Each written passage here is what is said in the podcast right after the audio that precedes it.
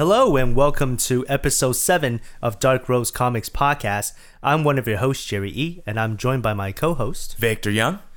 This is a podcast where two nerdy guys brew themselves a nice hot cup of coffee and then sitting down to break down, analyze, and discuss some of our favorite comic books. Uh, the coffee that we'll be brewing today is a gourmet coffee from Taiwan. Uh, we actually don't have a name for the uh, for the coffee itself uh, because the name is a Mandarin, so we don't actually have a name. Well, we have a name. you. It's just not an English one. So it's yeah, I guess so. It's not a, not an English name. So we've actually put the link for it down in the uh, in our show notes, so you can get it from there. Give it a quick read. It's it's pretty interesting. Uh, the comics that we'll be discussing today are Dark Nights Metal five and six, which is the end of the Dark Nights Metal event. We're there, man. It's we're at the finish line. We're, we're at the finish line, so it'll be interesting. We'll be talking about issues five and six. We'll also be kind of doing a quick recap on the event, but uh, we won't be giving anything away. The book just came out, so we're not going to go into spoiler territory. Yeah. Uh, so whether you are a regular or a first-time listener, if you like this show, please hit that subscribe button on the podcast service provider of your choice. We can be found on iTunes and Google Play. And alongside with hitting that subscribe button, if you got a few minutes to spare, please leave us a review and rating, and make sure to tell your friends about this podcast. Now, before we warm up with a hot cup of coffee, let's catch up a little with each other. Uh, what have you been up to this past week, Victor? Well, Jerry, I'll tell you what, All right. not much going on. Like, but uh, this week I I did try and spend some time to rewatch some of the older Marvel movies um, to prepare myself for Infinity War. Right, so I'm talking like Iron Man two, Iron Man three, Thor two, and the like. the like. the like. Um, only because like those movies came out a while ago, right. right? Like Iron Man 2 came out in like what? 2000 and To the 2010, I want to say. Yeah, because it was still part of uh, part of Phase One. Yeah. it was still part of Phase One MCU. Yeah, and so that was- and- that was 2010. That was 8 years ago. Yeah, So Yeah, it's been a while. Yeah, it's been a while. So I'm not like I like I'm fairly certain in Infinity War they're going to be making some references that I want to make sure that I remember. okay. right? So uh, I haven't gone through all of them, but I'm taking my time to try and try and get through as much as I can before um, Infinity War comes out for sure. I mean, you could do you can do an entire marathon if you really wanted to. Just start from like the very first Right, but MCU movie. but you're talk you're talking like investing like 72 hours straight. Well, it's a long weekend. It's a long weekend. We got some time. yeah, it's, I'm do sure, do but a I mean, I mean, it's not like I don't have other stuff to do, Jerry. oh wow. Okay. well, what about you? What have you been up to this week? uh, so this week I ended up finishing Secret Empire. Um, that event by Nick Spencer, the one I was reading last week. Yeah, So uh, you don't sound too enthusiastic, Jerry. Uh, well, I finished it. Okay. the the event took kind of a it kind of took a curve at some point okay. um and the way that it was resolved i'm not really sure if i like the direction that they went at the end Right. um i i like the direction they took with steve rogers trying to find his humanity again Right. but um i don't want to go into too much spoilers on this one either uh, so if you haven't read it go read it it's a, it's a good read i do like nick spencer as a writer the execution on this event is a, is a little weird it's a little flawed Yeah. um, and what they went through at the end with Steve Rogers and his final sort of transformation or something, Yeah. so to speak. It's it was it it almost felt it almost felt like they really had to tie up the loose end Mm-hmm. and they really had to tie up the event and put a bow around it type of Yeah. thing. And I, I don't know how I feel about that because it, there there's been there's so much build up and there's actually throughout the entire thing there was just build up build up build up build up build up Mm-hmm. and at the end that payoff it just felt way too quick way too rapid Okay. yeah I mean, yeah, I can understand where you're coming from when you say that. Uh, I mean, maybe we'll get a chance to talk about it sometime in the future. yeah i think so I mean, we haven't shown Marvel any love at all so far. so yeah you know what yeah you're right we need to uh, we need to give marvel some love um just a little bit. yeah not too and this much. event would be a good place to start because i Yeah. feel like as much as i don't as much as i think the execution is a little flawed the idea of where they're going with the story and what the story is trying to convey. Yeah. it, it's still a good story. Like, Yeah. Mm-hmm. it's still a good concept. So it'll be interesting. Maybe in one of our future episodes. Yeah, we'll- for sure. That's we'll definitely something to look forward to. Yeah, yeah, yeah, yeah. So, well, before we go and uh, start talking about Dark Nights Metal, why don't we go brew that coffee and uh, we'll come back. Oh, please, I need this so bad right now. it's coffee time. Coffee time.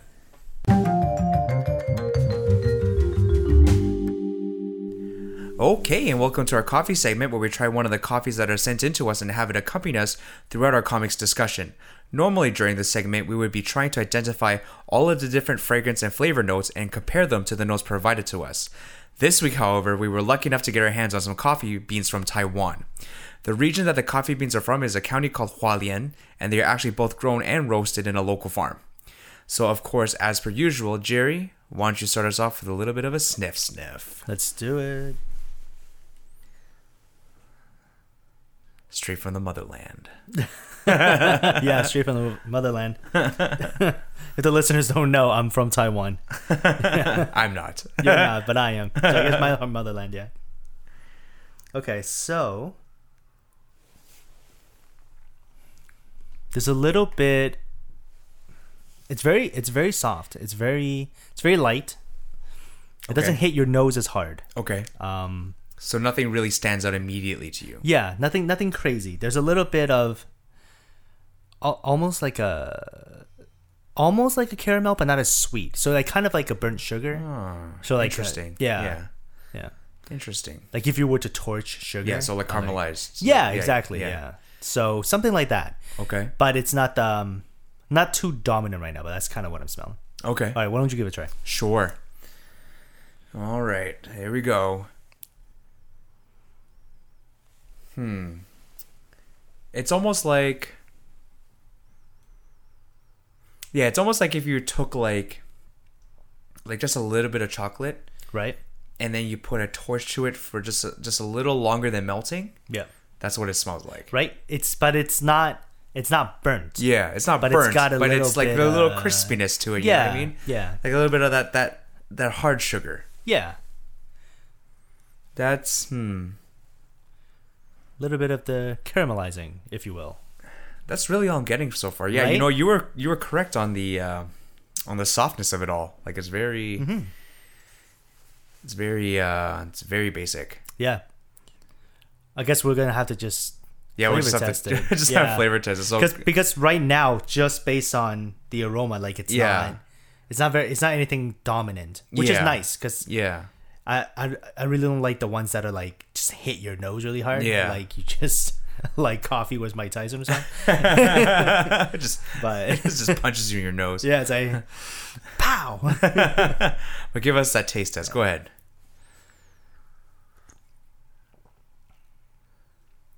All right. All right. what are we getting so far? It's pretty good. Yeah. I like it. Yeah, it's it's really nice. It's actually it's very it's very it's very soft. It doesn't it doesn't hit any of your palates hard. It's really smooth in your mouth. Okay. Um, that caramelizing it there's it's it's there. Mm-hmm. So it's actually like you can get the bitterness, but then you get the caramelizing with it, and it Right. doesn't um. So it doesn't like overwhelm you in any of the senses. Okay. Um, and then there's there's just that hint of sourness to it, but not like um, not like you drink it and you'd be like, oh, that's sour. Like a little bit of that to balance it so that the caramelizing doesn't just become sweet. right. Yeah, like you wouldn't want it to become too sweet. you Yeah, know? yeah, yeah. Of course. Yeah. So yeah, that's kind of what I'm getting from it, but I'm not really getting a flavor or anything. Mm, okay. Yeah. You want to give it a try? Um. Okay. Wow, Victor. wow, could have just ended the segment right here. hmm. there is a like at the like at the back end of that um of that sip Mhm. like you really get that sweetness at the end in my opinion You do? yeah because when i yeah i'll take another sip actually like when i take that the sip initially I get a lot of um, like bitter earthy tones, Okay. and then right at the end, um, just as I've I've swallowed it and it's lingering in my palate, um, I get a lot of the sweetness at the end. Okay. Yeah. Um it, it is a it is a cocoa sweetness. Like I do get a bit of um um well not a bit, I actually get a lot of a lot of chocolate at the end of it. Okay. But not like a not like a milk chocolate, but it's more so a um uh like a like a dark chocolate. We always say dark chocolate. Like yeah, we always yeah. if I had to give it a percentage, I would say like 65, 70%. Yeah. okay. I get a lot of I'm that at the not. I'm not getting a whole lot of cocoa with this one. Yeah. Yeah. So I'm. I'm not really tasting the cocoa. Yeah. And to me, I. I can. I can see what you're saying, or rather, I can taste what you're saying. Yeah. with the uh, with the the sweetness at the end. Yeah. But it's not. It's it's not hitting me quite as hard. So Yeah. like. There is that sour undertone carrying it, and then Yeah. it does have the sweetness too, yeah. and that's coming from the caramelizing. Yeah, it's strange because I actually don't taste much of the sourness. You don't? Like as I'm sipping it, It would be like for me. It would be like that initial. Yeah, no, the initial Yeah, hit, no, for but- me the the initialness is is like a bitter earthy tone. Okay. If I had to put it, if I had to put something to to it, I would say it's more of a like a um. Uh, it's it's a very rooty, rooty flavor initially, Okay. almost like a like some form of herb, Right. like a some form of dried herb. Okay. and then the sweetness just really kicks in right at the end. Mm-hmm. But I'm not really getting like a sour bridging note. Okay. But that's but that's that would be it for me in my opinion. So so like a rooty earthy tone at the beginning, like a dried herb, and then red at the end like a like a 65 70% dark chocolate. That that's what I would get. Okay. Place on it. All right. Well, there's no real way for us to. Yeah, well, there's no way for, for us to know because we don't have any we have Yeah. any notes to compare, but uh, Yeah, because this just came from this came from a farm in in Taiwan. Yeah. Um, and it's actually, uh, from what I hear, it's actually quite a popular, quite a popular drink in Taiwan. It's quite a popular coffee bean. right. So, um, what we're gonna do is we, we won't unfortunately be able to, to do any confirmation of Yeah. what we're tasting. So Yeah. Mm-hmm. really, just take our word for it. but uh, we're gonna put the we're gonna put a link in our show notes, um, and it's actually an article about this place and actually about the process that they go through and some pictures of you know of the farm that they got it from, and the process of where when they're har- harvesting the the beans and to roasting it and stuff like that. So, um, if you read Mandarin, Great. article is there. Well, um, not if read not, Mandarin if you read Chinese. huh? If you read Chinese, Mandarin's a language. Yeah, no, but grammar wise, I guess the way you write it with compared to Well, yeah, because there's Yeah. traditional and Yeah. simplified, but Yeah. that's not. Well, this one is this one is um this one's written traditional, but either way, Google knows enough now to translate it. So really, I mean, the pop up should cut, it'll happen right away. It'll tell you to translate. Yeah. So if you would like to give it a read, by all means. Um, I I I read through it. I think it's a pretty interesting read. It taught me a little bit about about harvesting coffee as well. So yeah, for sure. yeah, it's pretty cool. Yeah. All right, so uh, why don't we go ahead and take our drinks and let's just let's get right into it. Let's go talk about Dark Nights Metal. All right, let's do it. And we're at the comics segment. Uh, this week, we'll be talking about Dark Nights Metal issues 5 and 6. Um, so typically, what we do is we usually break down the issues, you know, issue by issue.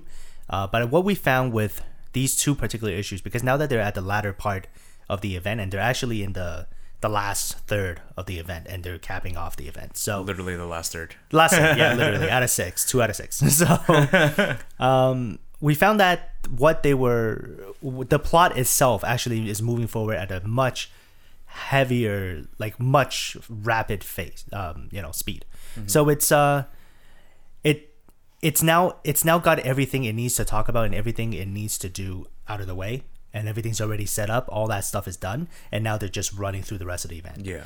and a lot of things happen um, actually you know a lot of things unfold in these stories but it's not so much um, the some of the themes are still there and some of the things are still important for us to talk about but it's not going to be one of those typical things where we just grab a bunch of themes i think everything is very well meshed together now at this point Yeah, like for the most part, there we're not discovering themes um, in these last two issues more so than um, these two issues really being the culmination of the themes that they discussed throughout Right, exactly. throughout the throughout the event. Yeah. Right. Because a lot of what happens here harkens back to some of the things that they already spoke about Yeah. in the initial issues, right? Yeah. Exactly.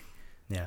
So what we're going to do is we're going to again this is going to be spoiler free because then we know that issue six has just come out and it's a it's a big thing on the internet right now. So we want to make sure that we're not ruining it or spoiling it for anybody.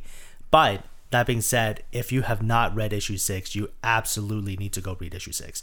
Uh, everything gets capped off. Uh, lots of things happen, and it's just a really good story overall. And I think I'm I'm really satisfied with the event. So Oh yeah, Yeah. for sure. Like I mean, again, if you haven't read it, uh, definitely do so. Um, I mean, read the whole issues. Don't just read issue six, five, and yeah, six. f- read the whole thing. But if you're thing. on the last one right now, we would definitely we would definitely say, you know what, hit the pause button, go read issue six, come back on pause. oh yeah, for sure. You Yeah. will be satisfied with it, just as Yeah. Jerry and I have been satisfied with it. Yeah, exactly. So, uh, with that being said, uh, let's start with the first thing we're going to talk about. Um, one of the things that I think you brought up is that um, in the issue, um, that endings are the loudest of all. Yep.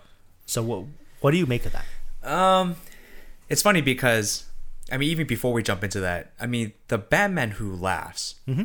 really says a lot of very thought-provoking things. Yeah, right? Like even up until the end, he says things that really make you think as a human being, right? Only because he's saying it's coming from the mouth of an individual who's been on both the good and the bad side, quote unquote right. right? So, um, but uh, to go back to to uh, what you were saying about uh, endings are loudest of all, the one thing I make of it is, I mean, here's how I think about it.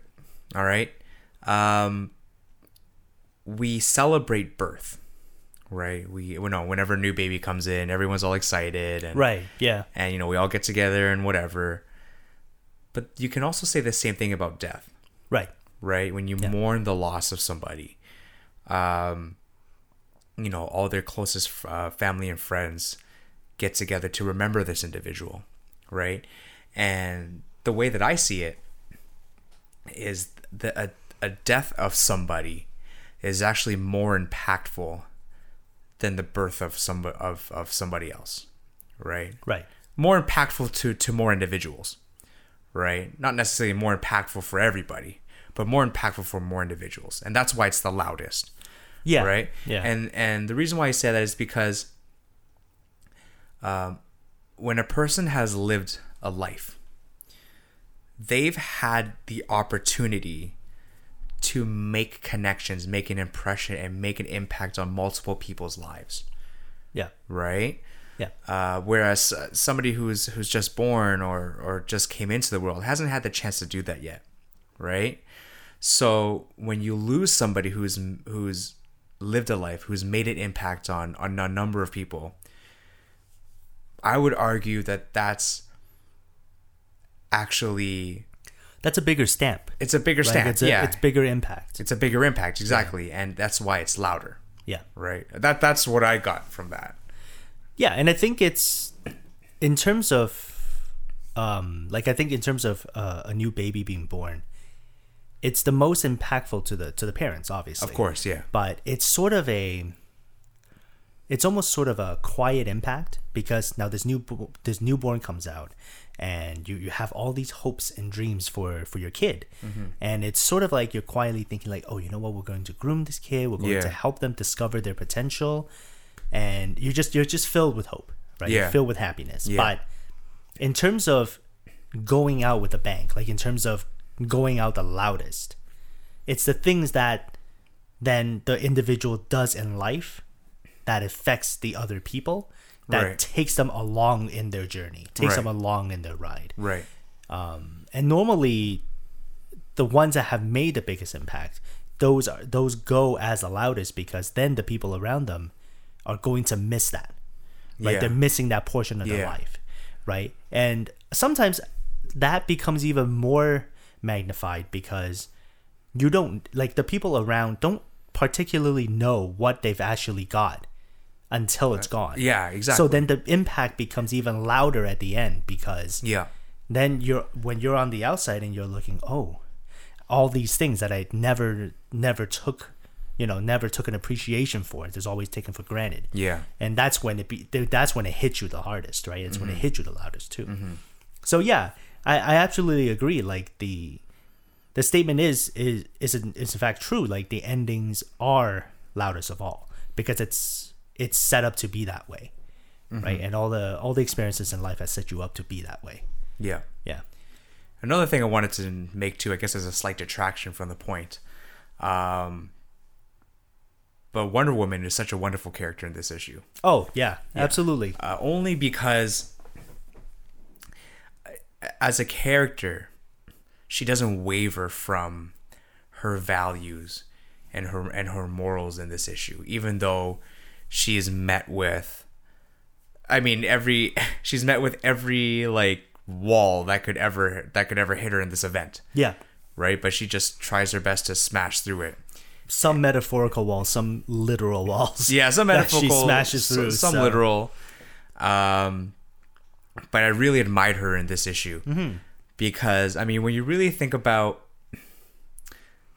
if that were anybody else but Wonder Woman, right? Even even Superman, I don't know if he would be able to push through the stuff that she pushed through in this issue. Yeah. Yeah. You know what I mean? Yeah. Well, there was the moment too, right, where Superman wasn't quite sure that if he was going to get through it with Batman, Yeah. right? Um, it's, and I think that that says a lot about how you go about writing a character. Yeah. And it's really good that Scott Snyder has taken the time to really treat all of all three of the Trinity with with respect. Yeah. And the kind of attention and care that they need. Yeah. Because they're the Trinity for a reason, right? They're supposed to be the pillars of what the other superheroes and what even Yeah. everyday people look up to, right? Yeah. So the fact that Wonder Woman has been such a pillar in this story Yeah. to keep everything grounded and true, Yeah. and I, it's just it's it's a good I, I feel it's a great achievement on the Yeah, writing part for sure. it's really easy to write I feel like it's really easy to write Wonder Woman in a very one-dimensional, two-dimensional thing where it's just like, oh yeah, she's she's a proud Amazon warrior, Yeah. right? But it's another thing to then write Wonder Woman to a point where she's almost a brighter beacon of hope than Superman. Right? Yes. In this but case, also yes. not detracting from Superman, Yeah. right? Because Superman is still your, is still the epitome of hope Yeah. right? But Just because of all the wonderful things that Superman can do, to be able to write another character to to be a part of that, I, I think it's just fantastic writing. Yeah, for sure. Yeah. And I mean, you really see that difference in in in in those characters as well, right? Yeah. Like um in in the last couple of pages in that issue, I'll try and keep this as spo- spoiler free. It's issue five we're talking It's about. issue so, five, uh, yeah. yeah, Try and keep it as spoiler free as possible. Um, but when uh, when uh, Superman and Batman jump into that the pit of creation, um, when it was when it had supposedly already gone dark, right? Um, you really see them just they have no idea what's going to happen next, and and not to say that they didn't have hope, right? But there was no certainty that that what they were going to do was going to have a positive outcome. So when they jumped in and and you know you see Superman, he goes, "Well, I don't know what's going to happen next, but wherever we're going, at least we're going there together." Mm-hmm. Right? And then you see Wonder Woman again, this greater beacon of hope, going, "This is not how it's going to end. I am going to fight until we figure this out." yeah, Right. Yeah, yeah, yeah. Uh, and again, not to detract from Superman from Superman and what he's able to do, um, but uh, given the circumstances and given the situation, uh, you see Wonder Woman really trying to hold everybody together, and I thought that that was a really powerful moment and some great writing on the, on Scott Snyder's part with uh, with Wonder Woman. Yeah, I think so too. Uh, I'm actually kind of pining for more, um, like more Scott Snyder and Greg Capullo stuff, because I feel like Wonder Woman in this story is actually one of my, just one of my favorite renditions of Wonder Woman. Yeah. um, I think it's my favorite way of drawing Wonder Woman, and my favorite way, one of my favorite ways of writing Wonder Woman. There's been some good writers and artists out there that have tackled Wonder Woman, right? But there's, I don't think there's been anybody that has been able to write such a strong, hopeful character Yeah. for Wonder Woman Yeah.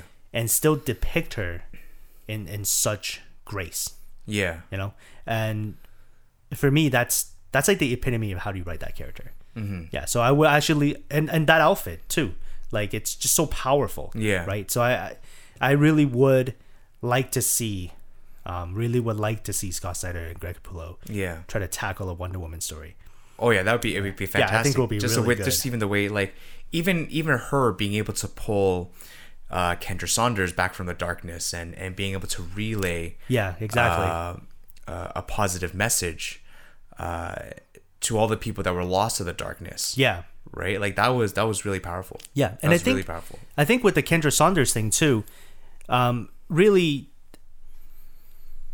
I, I think with Kendra Saunders, because of the connection that she had with with Hawkman, Yeah, this really ultimately then becomes a story about them as well and their ability to overcome, you know, to overcome that oppression yeah, right? So one of the things I wanted to talk about as well is throughout the story, what you end up getting is you you find that there's this sense of there's this sense of lost okay, and this sense of it's a little harder to describe. I guess what what I'm trying to say with Hawkman is like what Hawkman is depicting is essentially this sinking emotional feeling. Okay, right? Yeah. Um, and in the story, what they actually, what they actually depict is the idea that um, they're going to sink the earth, right, right? And they're going to sink the earth in the plane low enough that Barbatos can then contact the dark multiverse. Yeah, and and bring forth the army the Dark Armies, yeah, right? And the Dark Army is actually what, essentially what uh what um, Hawkman has been has been forging, right? Yeah. Because he's at the Forge of Worlds, yeah, so he's creating all these uh, all these new worlds based on nightmares Mm-hmm. because he's been corrupted himself. Right? yeah, So for me, that analogy is kind of like Hawkman has been suppressed by all this negativity that he is now all he knows to do is to generate negativity, yeah, right?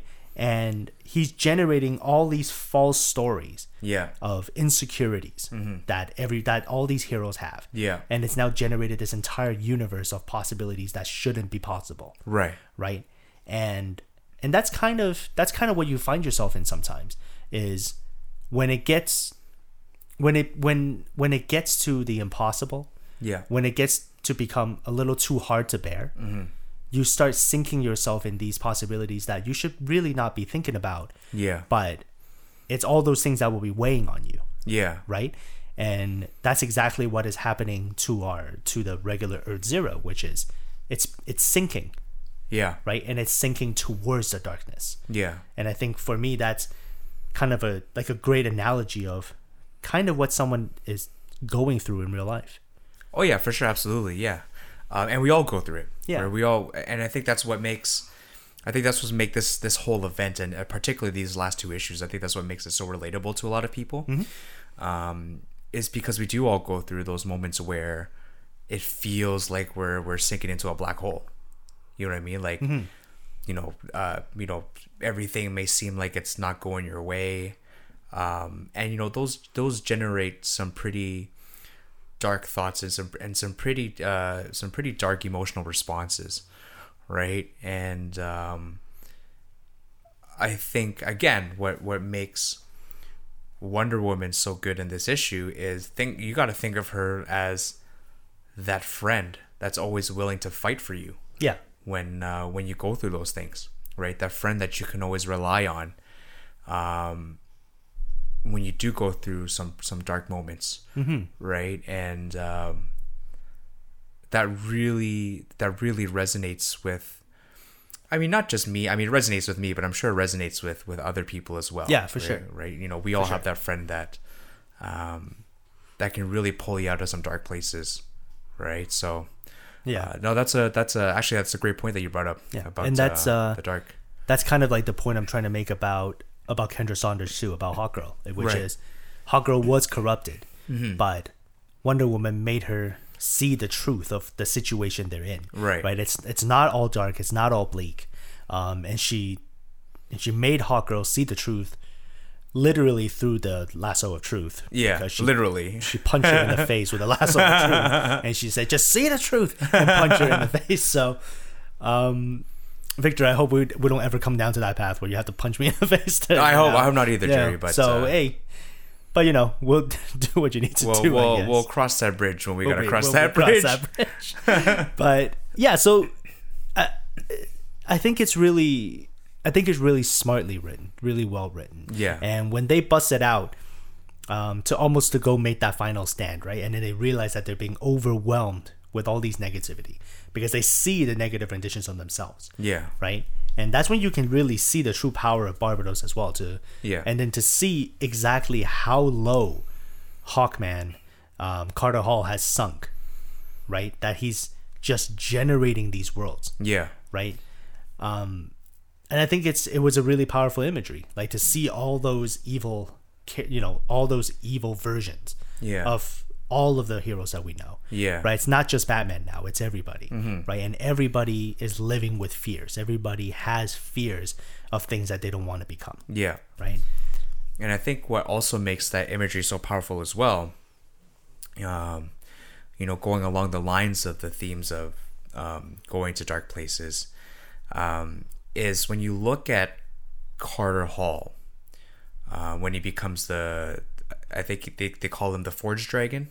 Is that what they call him? Yeah. yeah, when he becomes the Forge Dragon, um, he's no longer recognizable as as Hawkman. He's no Yeah. longer recognizable as Carter Hall, even though we know it's him, Yeah. right?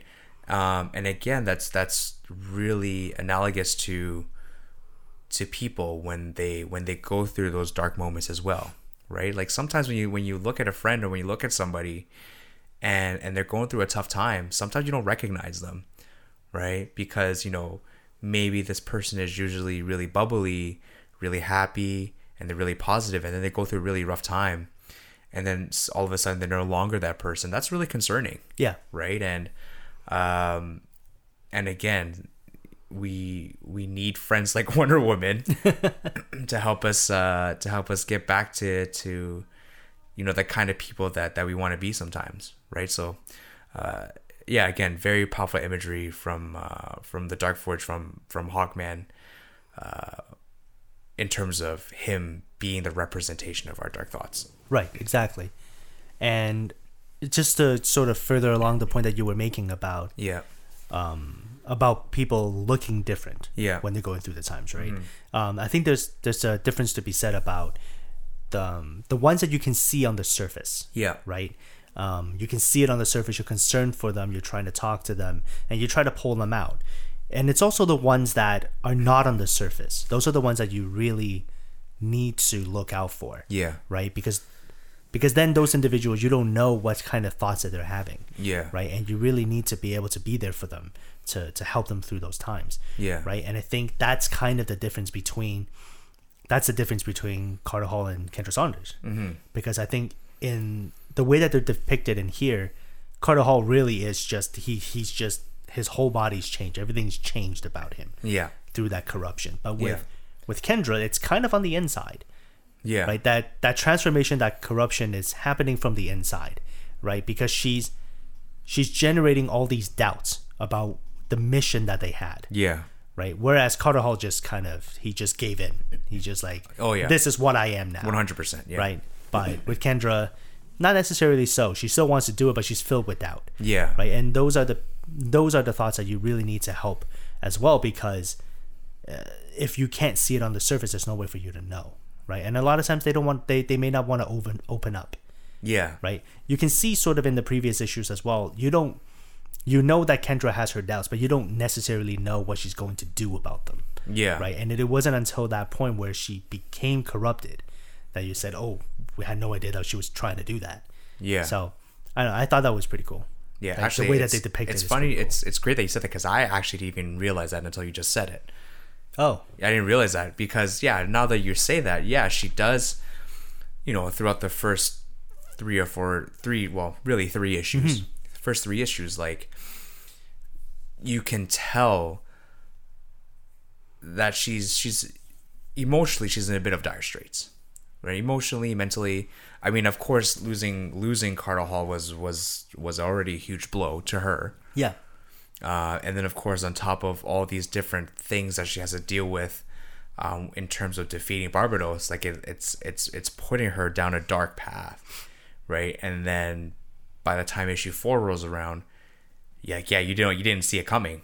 That that that was the culmination of, of all of her of her dark thoughts and exactly and everything yeah. else, right? and then it all bubbles up to the surface right Yeah, So, um, yeah, I mean, it's it's great to see them showing Carter Hall and Kendra Saunders some love yeah, to be able to show them that they have a rightful place in the DCU.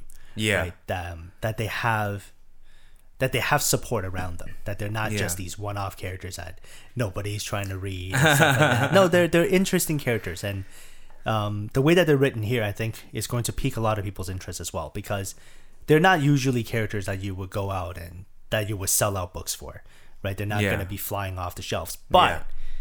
the way that they're written here, and if you put if you if you surround them with that rich history, surround them with things that are relevant yeah, and that will stick with people, I, I think it's going to really their them overcoming the darkness. yeah, I think is going to resonate with a lot of people too, and I think it's going to inspire a new generation of readers to say it's okay to be it's okay to be in the dark and it's okay sometimes to have the dark Yeah. thoughts, but you have to you have to overcome it, yeah, right? And there's always the bright light at the end of the tunnel, yeah. right? So I mean, the great thing about how they wrote um, uh, Hawkman and, Haw- and Hawkgirl, what's great about how they wrote them, is that they're characters that really benefit from a little bit of complexity yeah, uh, in terms of how you write them and their character development, right?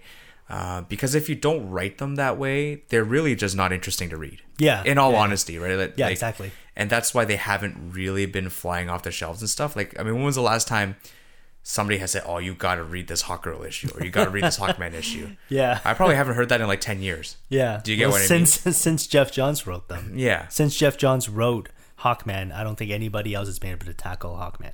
Yeah. Because at the beginning of the New 52, when they restarted everything, I believe there was a book. Um, it was uh, The Savage Hawkman. I think Yeah. Philip Tan drew that. I think. Um, but yeah, that didn't end up doing great because it, it started tackling more of the savage moments of Hawkman, which really isn't what. It's really not what he's about. yeah, I feel. Yeah. Right. I feel he's more about the sense of discovery. Right. Yeah. He's been he himself have, and along with Kendra, has been stuck in this cycle Yeah. that they can live through history. Mm-hmm. Right. And they're the perfect vessel to Yeah. pick up everything along the way. Yeah. And that's why he's the narrator and he's the writer and he's the author in this story. Yeah, right in the in the Dark Nights Metal story, mm-hmm. and right he has this journal, this inspiring journal that travels through time, not in the literal travel through time sense, Yeah. but like it, it moves through time, Yeah. right, and I think that's the type that's the type of writing that would really give this character an edge because it's it's not about him being Hawkman, yeah, it's about him being Carter Hall. Yeah, right? And to write a successful Hawkman Hawkgirl story, I think you really have to talk about how they how they can triumph over time, even though they're always hitting these setbacks whenever they discover each other, right? Because for you know the story, like even with um, even in uh back in uh Blackest Blackest Night, yeah, when they finally admitted to each other, that's when they that's when they died, yeah. right? That And- was such a crazy moment in Blackest Night. yeah, exactly. It was really, it was to, it was really heartbreaking for me. yeah, That moment yeah. because that's unfortunately that's the story that that's the outcome that they're doomed to Yeah, every time every time. every time right they they fall in love and then as soon as they fall in love like it's over for them Yeah. and then they have to spend the next lifetime discovering each other again Exactly. Yeah, right from the start. Yeah. Right, but I think as tragic as it is, it makes for a great storytelling. Oh yeah, You know, one hundred percent. because this this is their makeup, Mm-hmm. right? This is what they are. Yeah, But if they can take that and they can still through time discover new things to to not just help themselves but help the world. Yeah. Like I I think it's something that they that is absolutely ripe for picking for storytelling. oh yeah, for sure. Yeah. And I think some some writers have had success like, you know, Geoff Johns and stuff like that. But Yeah, I mean, uh, but Geoff Johns is like he's, like a- kind he- of he's like a once in a generation kind of yeah. writer. Do you know what I mean? He's he's DC. Yeah, He's, he is he is DC. DC. He is DC. They have him on. I mean, the, he's uh, also the COO of DC. So. yeah. They have him as the uh, as the creative director now for all for all of DCEU now. right? Exactly. Yeah. He's the creative director, and he's also the chief creative officer for Yeah. DC for DC Comics, right? Yeah. So it's it's insane. Like it's he writes just such grandiose stories. It's it's awesome. Yeah. But I am excited yeah about the new Robert Venditti story Mm-hmm. because Robert Venditti has been able to write some really great warrior like tales and be able to still put so much humanity to them. yeah Right. Um, Robert Venditti actually wrote um, when Valiant was having their first relaunch years back. What did he write? I can't. I Uh, can't he wrote remember. X-O X-O Manowar. Oh, okay. Yeah, yeah, yeah. so yeah. he wrote X-O Manowar, and he was writing about this Visigoth warrior, right? Yeah. That discovered uh, that was like captive by the by aliens, and he discovered uh, this alien armor and stuff like that, right? Yeah. And he basically then wrote a story about how he became an inspiration to his nation, right? Wearing Yeah. the armor, but still saying like, "I'm here to protect the nation." Yeah. right? I'm here to take back my land. I'm here to take back my land for my people, right? And it's not just a warrior story. Like it's a Mm-hmm. Yeah. it's a story about discovery of self, Yeah. and discovery of things that you've lost. Yeah. Mm-hmm. know? and I think it's it's really well written. I really hope he has success writing Hawkman because I, I think he's he'll be a great writer for Hawkman. So Yeah. Again, uh, characters that would benefit from writers that aren't afraid to go a little bit more complex with their with their stories and their character development. exactly, Yeah. exactly. So um, there there's there was another point that we were going to bring up, but I think we're going to leave that out because um, we're actually what I was thinking is that maybe down the line we can do a spoiler cast. So we Yeah. do like an extra episode, like a bonus episode spoiler cast, Yeah. just talking about the events that unfolds in Dark Nights Metal. Yeah. because I think that would generate a different type of conversation between us. Yeah, for be, sure. uh, it'll be really interesting. Only because like I mean as much as I, I want to go in and and talk about issue 6 in full right now, Yeah, it's kind of difficult to do so without spoiling it because Yeah. a lot of the themes that that issue 6 talks about comes from the plot. comes too. from the plot, Right. right? yeah. Um, but I mean, I, th- I think maybe there's one or two things that we could probably go into right now because I mean, again, this is a, a podcast about issues five and six. We don't we don't want to leave issue six out. Right. Uh, but let me make one quick point um, about issue six, um, and that's when um, the Batman who laughs again says something thought provoking. Who who would have thought, right? Who would have thunk? um, he goes, Because you restrain yourself by believing in others, because you hold back. It's what led you to this, led you here. Right? And I thought that was interesting because when you look back and when you really uh, listen to some of our previous episodes about all the other Dark Knights, they really don't like that hopeful uh, the hopeful aspect of the heroes in in in the regular multiverse right? Like Right, yeah. you know like hope like heroes hoping and having friends helping each other out. Like they're not about that right? And i find that so ironic because that's also the reason why their dark multiverse always ends in tragedy. Yeah. because that it, that doesn't exist in the dark multiverse right so i just found i just found it ironic that that's what they hated about the heroes the most And but that's, that's what also the reason them, that's also the right? exactly Yeah. that's the reason why they they can't survive Yeah. right so just just a quick interesting point Yeah. And, no, it, it's good that you brought it up because it absolutely is true. Like they, everything that they do in the dark universe is is in stark contrast to what is happening in the in the Yeah. regular universe, right? Yeah.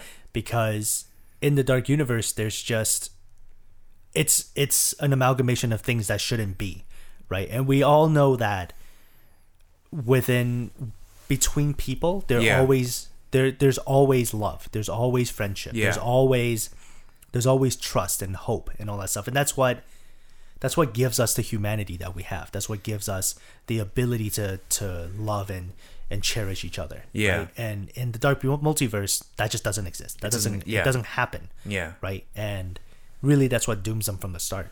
Yeah, exactly. And when you really look back at even if you look at the um I got oh I almost spoiled it. Oh, Victor. I almost spoiled oh, it. Victor, close. But uh let me let me uh, is there another is there Is there another a, uh, another way I can How about a uh? is there another way I can go about this? well, let's look at the other heroes in in the other universes for example. okay. right? The reason why those can still exist is because they're it this the stories and and the way that they go about being heroes is the same across the board, right? Like they they can remain hopeful, uh, they're able to rely on, on their friends and love, as cheesy as that sounds, right? Uh, but again, this is DC Rebirth we're talking Yep, about, right? yep. yeah, it's all about hope. it's all about hope, and I'm um, so glad. yeah, I, I know. Yeah. But that's what that's how they've been able to survive, like forever up until this point yeah, so far. absolutely. Right? Yeah. Um, and the Dark Knights, even though, even though they despise that about them, it's almost like they don't realize that that's the reason why. Yeah. Yeah, Yeah. it's and they they just they just keep blaming the light. All these guys, No, up- because to they them- suck. Yeah, to them, that's their way of life, yeah, right? They don't they don't know that this other option exists. yeah. right? But it also takes some tragic things to happen to some of those to to the Dark Knights as well to to lead them down that path, Yeah. right? And it goes really well with what you were saying, um, and I think last week you were saying it too about being one bad day, Yeah. right? Um, really, all it took was one bad day to send send them down that path, Yeah. right? But if they had known better, then the one, uh, then I don't think the one bad day would have been able to trigger that. Well, no, because when you look at the other universes as well, like the main multiverse, everybody has a bad day. Mm-hmm. Yeah. Every character, every hero has a bad day, has one bad event. But because they have hope, because they have friends, because they have love, it doesn't derail them exactly. in yeah. in the way that it's derailed these Dark Knights. yeah. Yeah. right? Exactly. So, so great stuff uh, in terms of the writing and and and really uh, culminating the themes of this event up until this point. yeah. right? Absolutely. Absolutely. Uh, so I guess before we, we move on to to our final segment, Jerry, um, what are your final thoughts on on issues five and six? Um, I think with five and six, they really, they really try to move the plot forward. Oh, it was fast. Right, it was fast paced, um, and you can really hear the rock song in the back. You can really Oh hear yeah, the metal in the back, yeah. right? Because of the way. I'm just picturing like like like Guns N' Roses just in the back, like let's go. and and I think that's that's by intent. That's Yeah. you know, um, that's done purposefully. And uh, Yeah. with Greg Capullo, I think he really is a master at that. yeah, right? It's it's hard to draw hectic breakneck pace. Yeah. And it's hard to draw just just like an, an amalgamation of all the things that are happening in the page, Yeah. but still be able to keep the grace with the way he's drawing them. It's crazy. you don't you don't see the line work going out of whack. You don't Yeah. see that it's becoming too crowded Yeah, um, even in the dark moments, like the dark darkest moments in Yeah. the story, you still see the the clear separation, the just the just the wonders that he's able to put into these heroes that Yeah. there's still that smidgen of hope left. Yeah. Right? And it's hard to do that when things get dark and you start drawing that kind of pace and you start Yeah. drawing that type of intensity. Yeah. Sometimes it gets lost in the shuffle. Well, yeah, it's it's not only that, but I mean, just to I guess to add to your point, it's it's fast paced, but there's also so much detail eh, within that pace. Exactly. you know I mean? Like, yeah. because it's because it's not like it's not like there's only like one or like one huge or two huge panels within a page. Mm-hmm. Like, there's multiple. There's still multiple panels within a page that highlight what's going on uh, in the moment while still being able to visually um, dictate the pace to the readers Yeah. right? And I think that's again, I mean, hats off to to Greg Capullo uh, for really being able to, uh, you know, draw that way and, and and bring this issue to life in that sense. Yeah, exactly. Greg Capullo just such a masterwork. Number one guy, does. man. And also, and also with um with Jonathan Glapion, like his work on the inking, Mm-hmm. like sometimes, sometimes it really takes an inker to to make or break an art, Yeah, right? Um, like there's there's an artist out there that I always say like, I love his line work, yeah, but then some of the things that that get that it that it gets put through afterwards were just like it changes everything for me. Yeah, um, and it completely changes the style. Um, i think with jonathan glapion it's it actually makes it better. It cleans it up. And because you know like Cap- capullo's sitting there it's like oh let me put in this detail yeah, this yeah, yeah, like, yeah. the the work the, the line work is perfect. And i've seen some of his stuff on instagram too right? Yeah. but it does become sometimes it becomes a little crowded Yeah. but he's still able to draw the details very well Yeah. but jonathan glapion then highlights and inks the all the important stuff and, Yeah. and makes it so that the right things pop off the page Yeah. right and then for me that is so es- essential and Well, I mean, fco yeah, he does for him to do the coloring like he doesn't he doesn't try to overwhelm you with the colors too right but then Yeah. they, they still come out they still come out and pop at you and it's yeah. it's like really the good. coloring highlights the things that you really need to pay attention to. yeah um, which I think for for both of these issues um, was so amazing, right? Because again, to to go to highlight the, the themes of of hope, friendship, and, and love once again, you're they're they're fighting a battle pretty close to the to sinking to the dark multiverse. Like it's it should be dark and grim yeah especially when they're fighting the, the dark armies. Yeah. But again, you have colors that are inserted in the right places that tell you, hey, there's still hope, right? There's still there's still a, a fight that's that's being fought really hard in the in within these pages, yeah exactly right? And yeah. and you know it's it's it really highlights to the readers like, hey, you can't you Don't can't lose hope yet. either. You Don't can't lose hope yet. either. Yeah. yeah. Like so- stay with us Yeah. you know so And so I thought that was really good. Yeah, I think so. But that's that's basically my thoughts on the book. I think and that's kind of reflective of the entire experience for Dark Dark Nights Metal as well. Yeah. Um, like right from the start, like he just like Snyder just tells you, he's like, I'm just gonna punch you a few times Yeah.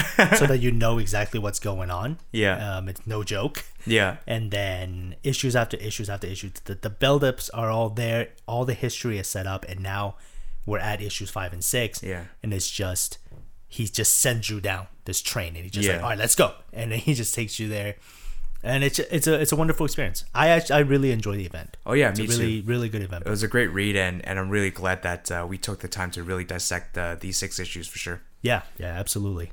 Yeah. So that basically wraps up what we think about the event. Now, um, with regards to the actual things that happen in the event, uh, I, I think it'll be it'll be nice if we do um, sort of like an extra spoiler cast type of thing. I think so. Yeah, Metal, I'm, I'm because- down for that. Yeah, because there's a lot of things that happen in the plot that I want to talk about and discuss as well. Yeah. That really harken back to a lot of other DC stuff in Yeah. history, right? So, Yeah. yeah, it'll be really interesting. Yeah, so look forward to that as well. Yeah, yeah. So uh now that we've wrapped it up, let's uh let's just go ahead and get on right ahead to uh to our offerings to dark side. Offerings to Dark Side. And we're at the offerings to dark side segment. Uh this is the segment where we usually go for something outside of the world of comics, outside of the world of coffee, and we try to offer you something the listeners, something that is special to us, something that we enjoy, and something that we think can help you get to know us as well. Um, so we're gonna offer you something really cool this week, um, but uh, I'm gonna let my colleague Victor take the first one. Oh, again. Wow. Again, Wow. you know, stay humble. so generous. And you know, I, I, I do what I can. I do what I can. I look out for you, Victor. And your opinion matters to me. I'm sure it does, Jerry. well, So you know what? Yeah, Victor, why don't you start us off? okay, so uh, for this week, my offering is actually going to be a movie called The Hitman's Bodyguard, which uh, features Ryan Reynolds, Samuel L. Jackson, and uh, Elodie Yung.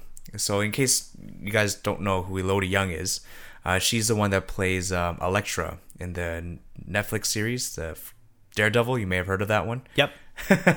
She's really cool. I like She's her. cool, yeah. cool. She, and and um, uh, to me, that movie was hilarious. Like just the way that Ryan Reynolds and Samuel L. Jackson are able to to bounce off each other in, in terms of uh, their characters and their acting. It was so funny, right? Even more so than than the action in that movie. It's it's the comedy aspect that really made it for me, right? So it's not it's not a it's not a new new new movie like it came out last year. okay. Um, but if you haven't seen it, I definitely recommend it 100%. Um, it's on Netflix right now. Uh, you can also purchase it on Blu-ray, uh, DVD if that's still sort of your thing. but for sure, 100 VHS. yeah, VHS. Uh, but for sure, 100% go check it out. Okay. What, what's it called again? The Hitman's Bodyguard. Hitman's Bodyguard. Well, it's on Netflix. I'll probably just go look it up because Yeah. I, I have Netflix too. So yeah, for gonna go check it out. What about you, Jerry? What's your offering? uh, for this week, um, it's back to board games for me uh, because I love board games. Oh, well, of so, course. wow, coming from the anime guy. Oh yeah, okay, thanks. Actually, it, I, it's funny if you guys ever get a chance to somehow meet Jerry or or come to his place. He has a whole wall full of board games, yeah, like a whole wall, there's there's a and lot and it's and it's like I don't even know how many you've actually played. wow. Oh, wow. that's the whole thing. Truck. Okay, That's the whole thing. Uh, no, I I you know, I played them. I play some. no, I, I play them as I can. Obviously, a lot of them are multiplayer, right? So it takes Yeah. a little, it takes a little setup and uh, takes a little, takes a little bit of a committed group Yeah. to be able to get a lot of the games going. And you also got to read a bunch of rules. But um, I like having board games. I like putting them up on the walls. But this week, uh, the board game that I want to offer is a board game called Blood Rage. Okay. And uh, actually, ironically enough, I don't own that game. I played it at a board game cafe. Yeah. yeah. so um, So ironic. yeah, so we went out to uh, to a board game cafe and we, we you know ordered some drinks and then we, we started playing this game there. And uh, one of my friends there, he he knew how to play the game because he played it a few times and he has it. So we picked out the game and taught us all the rules and we played. It's actually really simple, um, and it's a it's a Viking themed game. Okay. And uh, what it is is you you control one of four different clans. Right. Um, you can play up to four players with a fifth player expansion too. But you gotta pick that up separately. So you play up to four clans. So you control a clan, and it's got a leader, and it's got a bunch of warriors. Yeah. Uh, just like you know pawns and stuff like that. So what you do is in the in the land itself, you have your middle land called Yggdrasil, and then you have your surrounding provinces. And what you do is you send your troops out to the different provinces, and each province has different squares that you can occupy. So you go out to the different provinces and you try to pillage them, and you pillage them for goods or you pillage them for upgrades for your for your clan. Okay. Um, and it's played over three different ages. So what happens is each age is a series of rounds Right. that you have your resources to spend and stuff like that, and you can do whatever you like until your resources are out. Yeah. And then at the end of each phase, at the end of each age, rather, Ragnarok happens, and one of the provinces gets destroyed. Yeah. Yeah, so it goes through that age three times. It goes through three of those ages. Right. And each time, obviously, you go into an age with certain upgrades that you can keep age to age Right. and you become more powerful. The game itself isn't quite um isn't actually quite as grueling or or difficult to play as I first imagined it. Because it, it, initially it sounds like Risk. Yeah, exactly. And- but it also in it because it's a cool mini or not game, it does look a little complex, Yeah. but the PvP elements in this game actually aren't as complex. Yeah. And there's actually not a whole lot happening for PvP. Like you can't just go to someone's land and, and just try to fight them. Yeah. The only time you fight is if you pillage a land and someone else has troops in the neighboring province. Yeah. They go, okay, whoa, no, no, no. And then what they would they're gonna come and try to stop you. Yeah. That's when the, the fights happen. They come into then to your province and try to Yeah. stop it. But if you never initiate a pillage, Yeah. you don't really have to fight anyone. Yeah. Now obviously if someone is in your province as well, they can initiate a pillage to fight you. but Yeah. That's a different story, right? Right. You don't actually ever have to fight. Yeah. Um, and I think it's really cool because it's kind of reflective of that type of age. Like you're Yeah. You're out doing your thing, right? Uh-huh. But in order to to gain control of some of the provinces, like maybe sometimes you need to step in other people's shoe and just be like, I'm gonna try to stop you if you try to do anything, Yeah. because you don't want other people to start growing, right? Yeah, it's really it sounds really interesting because you basically have three choices to make in this game, right? You either spend all your time and resources pillaging, uh, or you spend your all your time and resources trying to stop somebody else from pillaging so that they don't get better than you, uh, or you have to figure out a way to form uh, an unsteady alliance, Yeah, exactly. right? So that that's really cool. Yeah, when we played it, we actually formed a small alliance too Yeah. because I had told him, "It's like, hey, I want to pillage this because I need to upgrade this. Yeah. If you let me do it, I'll let you do this to the other Yeah. land." So it was it's really cool and it and it gets um it gets some good discussions going. It's it's really fun. Yeah, for sure. I would I would absolutely recommend playing. It's called Blood Rage. Blood Rage. Blood yeah, Rage. definitely check it out. Yeah. So, um, so I think that that about wraps up the offerings to dark side segment. Uh, so thank you for tuning in, and we hope you enjoy the episode. Uh, remember, if you like what we do on this podcast, please hit that subscribe button on the podcast service provider of your choice. We can be found on iTunes, Google Play, and on our website at darkrosecomics.podbean.com. Uh, please also remember to rate and leave us a review on iTunes if you have some time. Uh, if you have any questions, comments, or suggestions about the show, about what we've talked about, or if you have a book you would like us to discuss on the show, please email us at contact at darkrosecomics.com. Now, this is just a quick thing for next week. Uh, next week, we're going to be discussing a book called Swamp Thing The Winter Special. Um, it's a book that we mentioned a couple weeks back. Uh, so, next week, we're going to be breaking that down. We're going to be discussing that book. If you find some time, I would highly suggest go read that book enjoy that book because it's so well written. Um, it's by Tom King and Jason Fabok. Once you read that book, we're going to be talking about that next week, so stay tuned. Uh, you can find us on Twitter at twitter.com slash darkrosecomics for the show, twitter.com slash geeky for myself, and twitter.com slash Victor for my co-host Victor. You can also find us on Instagram at instagram.com slash darkrosecomics, and we also have a Facebook page going at facebook.com slash darkrosecomics.